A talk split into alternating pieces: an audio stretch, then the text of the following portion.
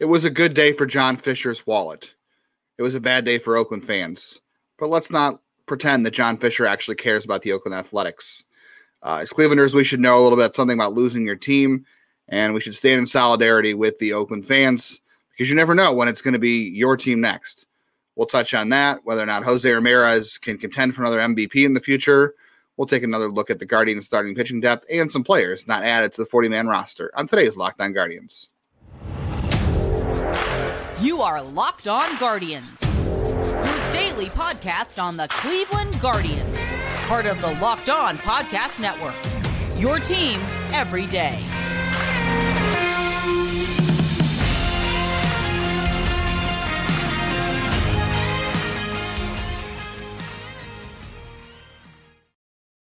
Welcome on into another episode of Lockdown Guardians. I'm your host, Justin Ladd. Before we get started today, I want to let you know today's episode of Lockdown Guardians is brought to you by Jase Medical. Empower yourself when you purchase a Jase case, providing you with a personal supply of 5 antibiotics to treat over 50 infections. Get yours today at jasemedical.com. That's JASEmedical.com. I want to thank you for making Lockdown Guardians your first listen today and every day wherever you get podcasts. We're free everywhere. You can get podcasts. We're on YouTube. Speaking of YouTube, we're still creeping towards that 2,000 subscriber mark on YouTube. Would love to get there by the end of the year, by the end of 2023. So again, if you haven't subscribed yet and you like the show, hit that button to subscribe. And if you think there's any friends out there would enjoy some Guardians content in the off season, we're going to keep bringing you 5 episodes a week throughout the off season. We'll probably take a smaller break on Thanksgiving with the holidays, but we're going to be here covering your team every day, 5 days a week, whatever happens this offseason, whether or not there's more money-cutting spending or if there's any big trades that happen. Speaking of money-cutting or money going into someone's wallet, I got to be honest, I was pretty fired up today about the approval of the Oakland Athletics moving to Las Vegas. And I don't like telling fans how to feel. I'm not going to tell you how to feel. It's not what we do here. But I would think if you're a Cleveland sports fan, even if you're not a Browns fan, if you're a Cleveland sports fan, look, we've seen a team in Cleveland be gone before, we moved to another city before. We've been through that, whether or not you're a Browns fan or not. I mean, look, I'm going to be honest, I'm not really a Browns fan. I was like 6 when Cleveland moved to Baltimore and they came back, and that was my introduction to the NFL for the most part. So I'm pretty lukewarm on a pretty terrible franchise. But that doesn't mean I can't understand the pain of losing that team, and that means we should understand what's going on in Oakland too. And I was pretty fired up about the comments that John Fisher had about how it's a bad day for Oakland but a great day for Las Vegas. It was a good day for John Fisher's wallet. Let's just call it what it is. It was a good day for the man's wallet. This is a guy who inherited his billions from a company he didn't start and a team he just absolutely sank to the absolute bottom with on purpose to get out of there. And all 30 owners that approve this, they should be shamed. They approved this team moving to another city. Well, it's not the first time a baseball team has moved, but it's always a tragedy when it is. That team, the bills might be paid by a billionaire. And, if we're being honest, I understand this sport doesn't exist without billionaires writing the checks for the player salaries and all that kind of stuff. And I understand that is what it is. And there are people who are going to gripe about that. But at the end of the day, there's none of these sports exist without fans either, that we're the ones giving them our money to keep this thing going. And the TV situation is directly tied into that, right? We see that we have cord cutters that are directly affecting cable subscriptions, that are directly affecting how much money goes into TV contracts. And it's starting to bleed a little bit on the TV side of things. Maybe we should do the same thing to owners like John Fisher and get him out of baseball, because he's what's bad for baseball. He's bad for sports. And this can be applied to any owner. Don't own a team if you're not going to spend. Just don't. Don't. Stop. And this is why every owner would do the same exact thing. This is why I'm fired up, and this is why I think people should really be in solidarity with Oakland fans, because this is any team, this is any owner. And obviously you got your New Yorks and your LAs and your Philadelphias. None of those teams have any shot of ever being uprooted. That they're good there, but your Cleveland's, your Milwaukee's, Oakland, Arizona, I don't know, any of those teams could be uprooted and moved, right? If it's not you now, it could be you in the future. And that's why all 30 owners voted for this. And the owners don't even appear to like John Fisher that much. I don't trust him because they put in a clause upon voting for the move to Las Vegas that said John Fisher would be taxed heavily if he turned around and tried to sell the team once they moved to LA to try to turn a profit very quickly. So the owners kind of think that he might do something like that. He might move the team out of Oakland and try to turn around and sell it and cash in. And that's why they put the provision in that he would be taxed heavily. He did. So the owners, other owners don't even trust John Fisher, but they voted for this. And they voted for it because if they ever want to move the team, they want all 20 other owners to vote for the same thing. It's sad. There are no good billionaires. There are no good owners in sports. It's sad. It's pathetic. And Rob Manfred, same thing. Absolutely pathetic.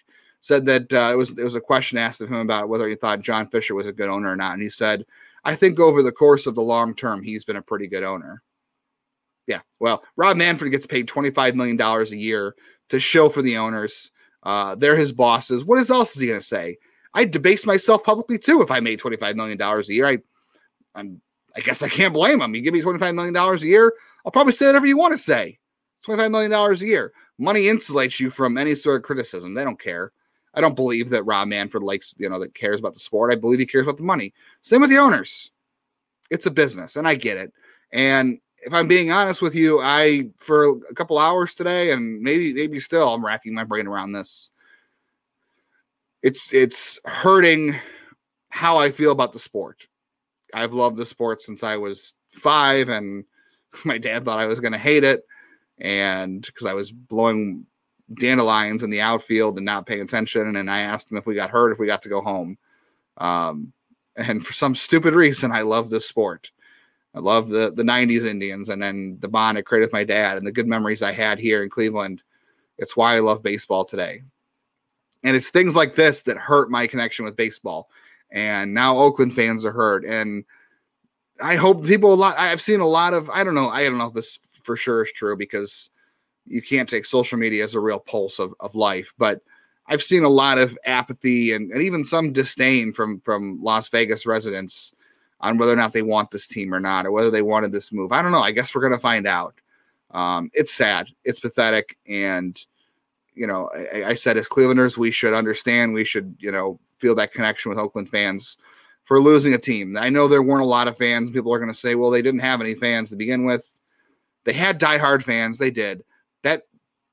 That stadium was in terrible shape. And I'm not believing any of the lies that John Fisher told about how hard they tried to get a new stadium, to do something to keep the team in Oakland. He could have sold the team to somebody else. They had a lot of options on the table. What it came down to is he wanted someone to finance a new stadium for him, and he wanted more money to do it. The reason he didn't take a deal was because they didn't offer enough money from taxpayers to keep the A's in Oakland. He wanted more money being spent by the public to build a new stadium, to bring a new place to life. He didn't want to spend his money that he didn't even earn, money that he inherited from a business he didn't start. So we should be sympathetic. And I'm not saying anybody should boycott anything. You do what you want, It's a short life, and we've got to hold on to the things that give us a little bit of joy. And, God knows there's a lot of things that bring us pain and apathy and all kinds of, problems in the world, and we need to hang on to the things that do make us happy. So if baseball makes you happy, obviously it makes me happy, or it mostly does, except on days like today when this happens. We got to hold on to those things, but sometimes there's just a point where you've got to look at these things. And maybe I'm making a big deal over a franchise that may not matter all that much, but as Clevelanders, we should know how this feels. The Browns maybe had a little more root in Cleveland. They were started in Cleveland, and they were founded by, in the state where football, I think, was founded in Canton. Don't hold me to that. I probably should know better than that. And I know the A's weren't originally in Oakland, so maybe it's not a one-to-one, comparison here. But we've lost the team before, and there are some passionate fans in Oakland, and I feel bad for them today, and I feel bad for where the sport is going, because it's just nothing but money grubbing everywhere, and money drives everything. And here we are, so...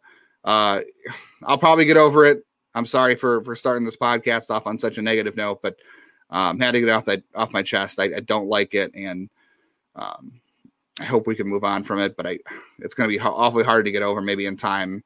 Will time heal all wounds? I don't know. Will Oakland getting a team back make things better if there's some sort of expansion and new ballpark? I don't know. That could be years off. I guess we'll find out. MVPs were announced on Thursday, and Jose Ramirez finished again in the top 10. Is he going to find another chance to finish in the top 10, the top 3? Will he win an MVP? I don't know. We're going to take a look here in just a second. Before we take a look at Jose Ramirez's future MVP chances, let's have a quick personal chat. What are we doing about our health? We spend a lot of time talking about things that fire us up, like I did today. But health should get us fired up as well.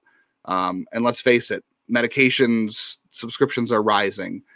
Supply chain issues are an issue. And honestly, who wants to go refill subscriptions all the time with tedious trips to the pharmacy? I sure don't. And this is why Jase's case makes sense to me, because it is not only is it doctor created, doctor recommended, you can get up to a year supply of medications, including ED medications. And you don't have to, they're cheaper than you would get just buying them over the counter. You don't have to go to the store to renew them. All it takes is to get a Jase case is fill out a form online. In some cases, jump on a quick call with one of the Jase Medical's board certified physicians. You can get ongoing care from them, any treatment related questions. And honestly, the emergencies pop up too. You don't want to be caught unprepared. If an emergency happens, if you're traveling, everyone should be empowered to care for themselves and their loved ones during the unexpected.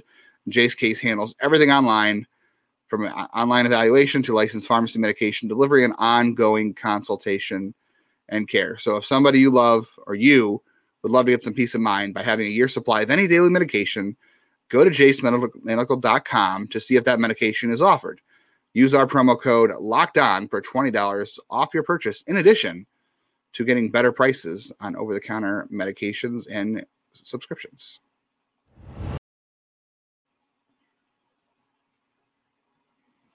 Also, before we get into the Jose Ramirez MVP or future MVP candidacy, I want to remind you that Locked On has launched the first ever national 24/7 sports streaming channel on YouTube. Lockdown Sports Today is here for you 24/7, covering the top stories of the day with local experts from all of our Lockdown Network channels, plus our national shows covering every league.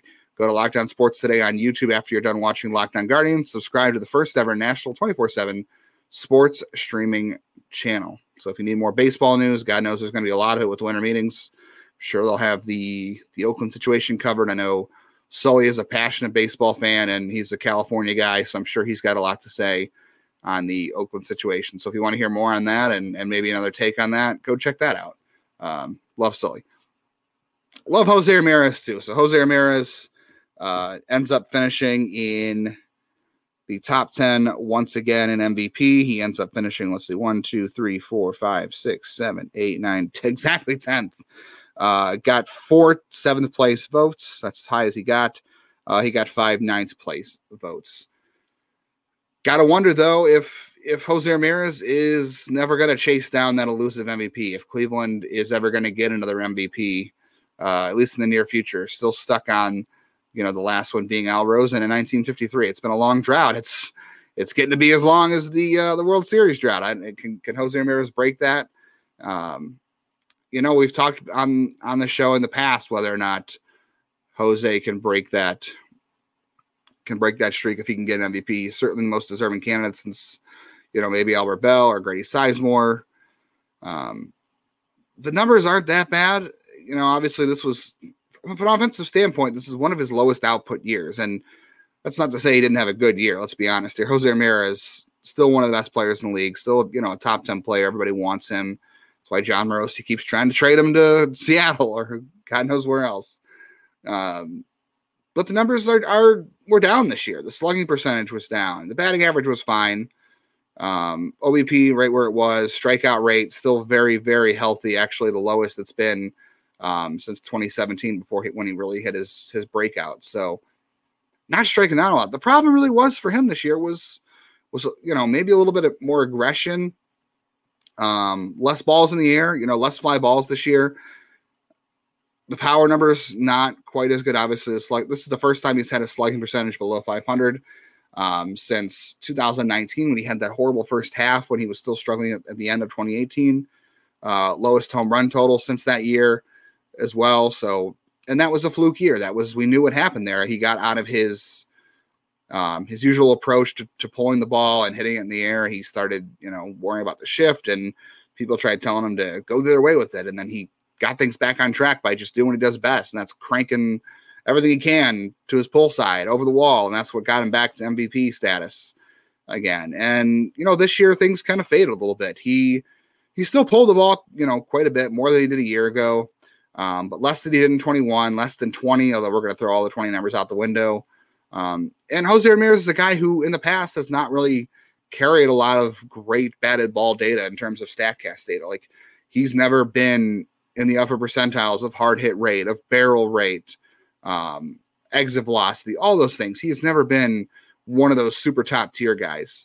And the good news for him is he's not lost anything there. His exit velocity was actually at 90 this year, which is the best it's been outside of 2021. That was actually equal to it. So exit velocity was good this year. Max exit velocity was 111. That's 3 down from his peak. It's fantastic. His launch angle was down a little bit. We talked about him not hitting as many fly balls. The things that I look at most here are the chase rate. Now, he doesn't swing and miss a lot, but we did see some more chases this year, and some of that was on pitches that he probably should have avoided. This team really needs to take more walks. Jose is chief among them. Even though he's got a 10% walk rate, he can do more. That this year at a 28.2 chase rate, 28.7 a year ago. These are his 2 highest chase rates of his career since he broke out in 2016. He has not had a chase rate that high since 2016 in the last 2 years. So, maybe there's some impatience there. Maybe he's trying to do too much. Wouldn't be shocked at all. The other thing I look at too is run value. Now, run value is pretty simplistic. It's not something you want to take too much to heart, and don't think I'm reading into this like this is anything that really absolutely matters and it's predictive. It may not be predictive at all, but it's kind of showing us what happened, and it's just a more simplistic view of maybe what happened and why Jose Ramirez's numbers were down this year. So positive run value, obviously good, negative bad. It just puts it on a spectrum. So for instance, Jose Ramirez in 2021, a run value of 16 against 4-seam fastballs. That's fantastic. He was in the red that year. That was fantastic. And for a pitcher, you want it to be negative. So a hitter is better. This year it was 5. Last year it was 12 against 4-seam fastballs. This year it was 5. So still positive, but down from the last 2 years. And the thing that's concerning is that usually when guys start to come down from their peak and you start to see problems is sometimes they're beat by good velocity and they stop hitting fastballs. So not the case with Jose yet. Numbers were still pretty solid, and actually expected stats against fastballs say that he should have done better. He got unlucky. So he had 278 against fastballs with a 500 slug. Expected stats say that he should have hit 306 with the 540 slug. So much better. And again, these aren't necessarily predictive. It's just a way to tell what happened, and maybe you can hope for some regression on some of these things. So it's just a way to look what happened. The thing that does kind of alarm me as well is negative run values against the changeup. Normally a pitch Jose handles very well. -5 this year. Last year it was a 5. The year before it was a 12. Historically, he's done very well against that pitch. And he was in the negative on sliders and curveballs. So this year, the only positives run value-wise from Jose Ramirez's production were on fastballs, 4-seamers and sinkers and cutters. So he still handles the fastball well. And that's good for Jose, because he should be hunting fastballs. That's the kind of hitter he is. He should be hunting fastballs. He crushes those. If you dare throw him one, he should punish it. But in the past, he's handled off-speed pitching a little bit better. So I don't know if it's an approach change. Guys are not throwing him a different pitch mix necessarily. It could be a different sequence. Maybe he's getting the same percentage of pitches that he normally gets in terms of changeup, slider, fastball, curve. Maybe it's a sequencing thing. I did not look that deep. But the other thing, too, is so next year Steamer has Jose Ramirez projected at a 5.2 WAR with 27 homers, 23 doubles, and a 133 WRC plus. That's a fine year. That's basically what he did this year, and that's good. The problem is the field. You had Ohtani, who won the MVP this year. If he stays in the AL, God, I don't know if he'll win it next year if he can't pitch. He's certainly a good enough hitter, but I guess that remains to be seen. He is just a DH. A lot of DHs don't always win. which is surprising for Jordan Alvarez, who's projected at 5.7 WAR next year by Fangraphs. And then you've got Aaron Judge, who had a down year, but projections still really like him. Julio Rodriguez continues to get a lot of hype. Ali Rutschman has a very high Steamer projection next year. Corey Seager and Marcus Semien both had second and third place votes this year. And Corey Seager is projected to have another great year next year. Gunnar Henderson got some votes, high projection for next year. Kyle Tucker, Bobby Wood Jr. both got votes, high projections next year. You never know if Mike Trout's going to come back and do what he's done before if he stays healthy for a year. So the field's tough. The field's very tough. Jose would have to really break back out. I thought with the elimination of the shift, you would see a better year for him this year, or a more MVP caliber year. He did not. We know he struggled with Josh Naylor out of the lineup quite a bit. I just think that, I think he can rebound and have a better year than he did this year. I just kind of wonder if those 2018, 2021 years are gone. Like, he could still be a 30-30 player, which might can help him contend for the MVP. I don't know. But I kind of wonder with the field and the way things have gone, if MVP, has kind of fallen out of the sights for Jose Ramirez. I kind of wonder. Let me know what you think in the comments if you think Jose, if you feel like he can contend for another MVP. I sure hope so. Still, I think he's going to have plenty of good seasons ahead of him. All players are victims of Father Time, unless you're LeBron James, but even he's had issues staying healthy. Hopefully that isn't for Jose Ramirez, but I just kind of wonder if the chance to win MVP has kind of passed him by. The field's good. Things have, he is getting older. You never really know. There's some comments I want to get to from yesterday as well that you left in the comments section that were good questions. We'll take another look at the Guardians' starting pitching depth, and I'll quickly run through some players that didn't get added to the 40-man roster. I might not get too deep on those because I still might wait for Jeff to come back next week as he gets over cat scratch fever. Get well, Jeff, and talk about those with him. So stick with us here on Locked On Guardians.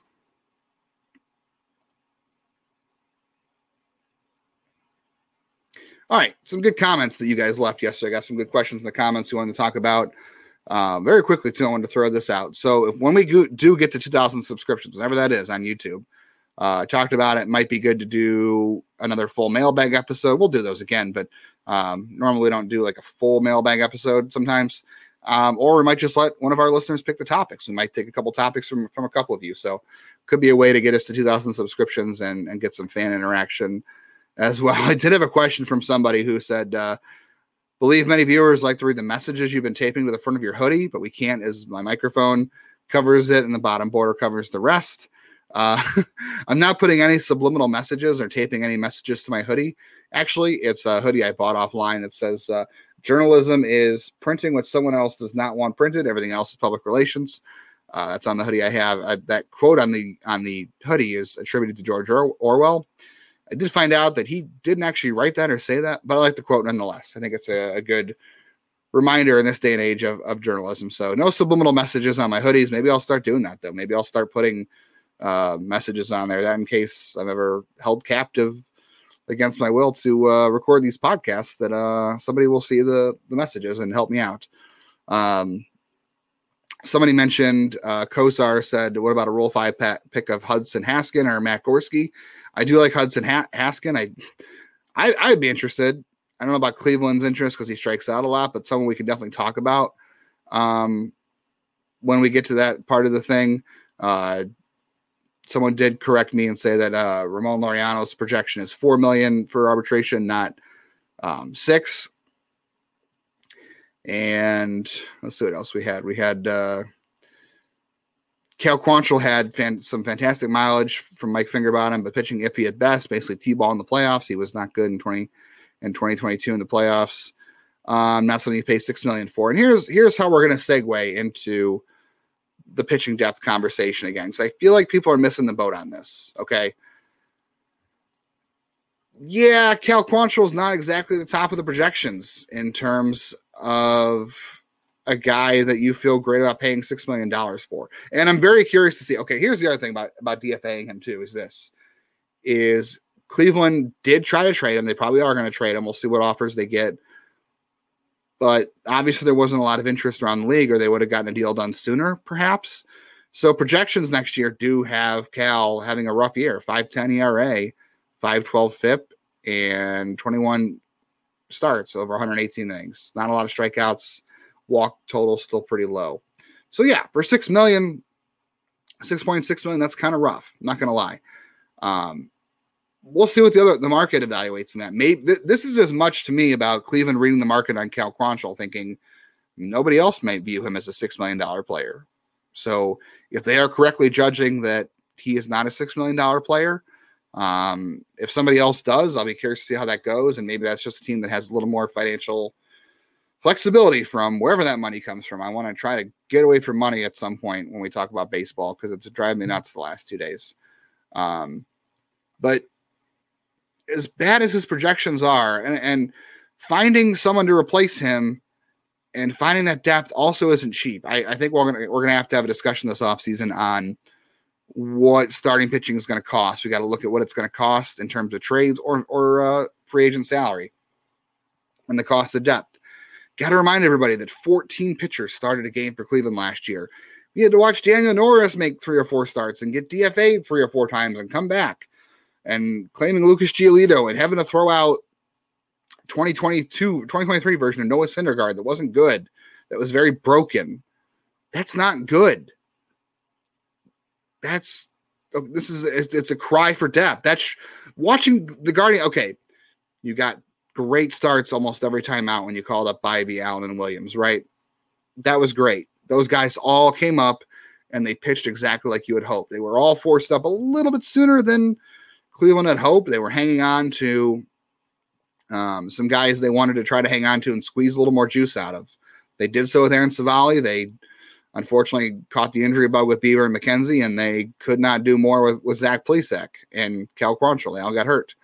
But see, they started with all those guys. They started with all them. And you can argue that maybe it wasn't smart to start with Zach Plesek. Maybe it wasn't smart to start with Hunter Gaddis or Cal Quantrill. All those things that happened. But they dipped in. They were able to dip into Bybee, Allen, and Williams last year to help them with their injury issues. Pitchers get hurt. And if they hang on to Bieber, you don't know, because he's been hurt 2 of the last 3 years. McKenzie made 2 starts last year. He's got injury history too. I'm saying the same thing over and over again. And the best predictor of future injury is past injury, especially with pitchers. Pitchers get hurt. So you're starting 5 now. You're hoping if you hang on to Bieber, which, you know, we keep thinking they're going to now. Bieber, McKenzie, Bybee, Allen, Williams. There are some years you get luckier and get more starts from those guys. You know, you may not. Are you going to get 30? You hope so. Everybody needs depth. And, you know, you got Zavion Curry, who it depends on what you want to do with his role, right? He can be a spot starter. I'm not sure I'd want him starting every fifth day. I like Zavion Curry. Took a picture with him on my wedding day, by the way. Great dude. But I'm not sure you want him starting every fifth day. He's a guy who's a good fill-in when you have an injury to start. You know, a guy that can make 2 starts for you while a guy is recovering from some ailment. You do have Joey Cantillo you can dip into, but again, he has his own injury history, and that's a rookie. Again, do you want to do that long-term? I don't know. Do you want to do Hunter Gaddis again long-term? I think Jeff and I both think he's better as a reliever. I think he's better as a reliever and not a guy you want long-term if there's an injury, okay? Daniel Espino, we don't think he's going to be back until May. I have one more thing on him before we get out of here today. You know, we don't know when he's going to be back. He's got an injury history. If he's healthy, though, who cares? If he's healthy, might be great. But, you know, I feel like anything you get from this year is a bonus because you just don't know. Cody Morris, injury history. You don't know with him. We don't even know what his role is going to be next year. He's 27. He's never pitched a full season. He could be depth, you know, that would be a good thing. Do you want to keep leaving that guy in AAA? Maybe they move him. I don't know. Just they're going to have to go out this offseason and acquire some depth. And the question is, what is the cost of that depth and what is the quality of that depth? Because, yeah, you don't want to send any of these 3 rookies down, but get to spring training with 6 starters for 5 spots. And if 6 of them are healthy at the end of spring training, maybe figure it out then, because things happen. And you need to buy time for some of these young guys too. And you need to make sure that you're prepared if something happens, if one of these guys needs a break, or, you know, if McKenzie or Bieber break down because they have injury problems in the past. You know, the cost of depth is expensive, and yeah, $6 million for Cal might not be great. We'll see what happens. Maybe there won't be a market for him. Maybe they can get him back at $3 million. I don't know. We'll see what happens. I'm just saying that you have to consider that 14 pitchers made starts for Cleveland last year, and we'll find out this offseason whether or not Cal Quantrill is a $6 million player or not. He may not be, but what is the cost of depth? What is the cost of starting pitching? And let's be honest. I don't know what I'll do. I'll make some sort of bet with anybody who wants to make a bet whether or not Cleveland needs more than 6 starters next year, because they absolutely will. Maybe 7. And who are those 7? We don't really know. Beyond the guys I talked about, Morris and Cantillo and maybe Espino and maybe Gaddis. Maybe you get a Will Dion start. That's about where they're at right now. Beyond that, the depth is not really, I'm not really confident in the depth. Like Will Dion might be their best non-40-man starter right now. And he throws 92, throws 91, 92 at best. So we'll see how that goes. I really wanted to get into a few more things today. We did not. I did see a comment on Fangraphs from Eric Longenhagen, who said that Mike Chernoff told him back at the GM meetings that Daniel Espino was on a throwing program. So there might be some communication things there. I'm not sure. So take that with a grain of salt. But Eric's somewhat usually reliable. And if it came from Mike Chernoff, I trust it. Kai Correa is also a coaching free agent. Wanted to mention him. He was a former Cleveland minor league infield instructor. Very well liked here. Wouldn't be surprised to see him brought back if John McDonald doesn't want the third base job. You never know with him. We'll find out. I want to talk about players who didn't get out of the 40-man roster. Didn't get to do that today.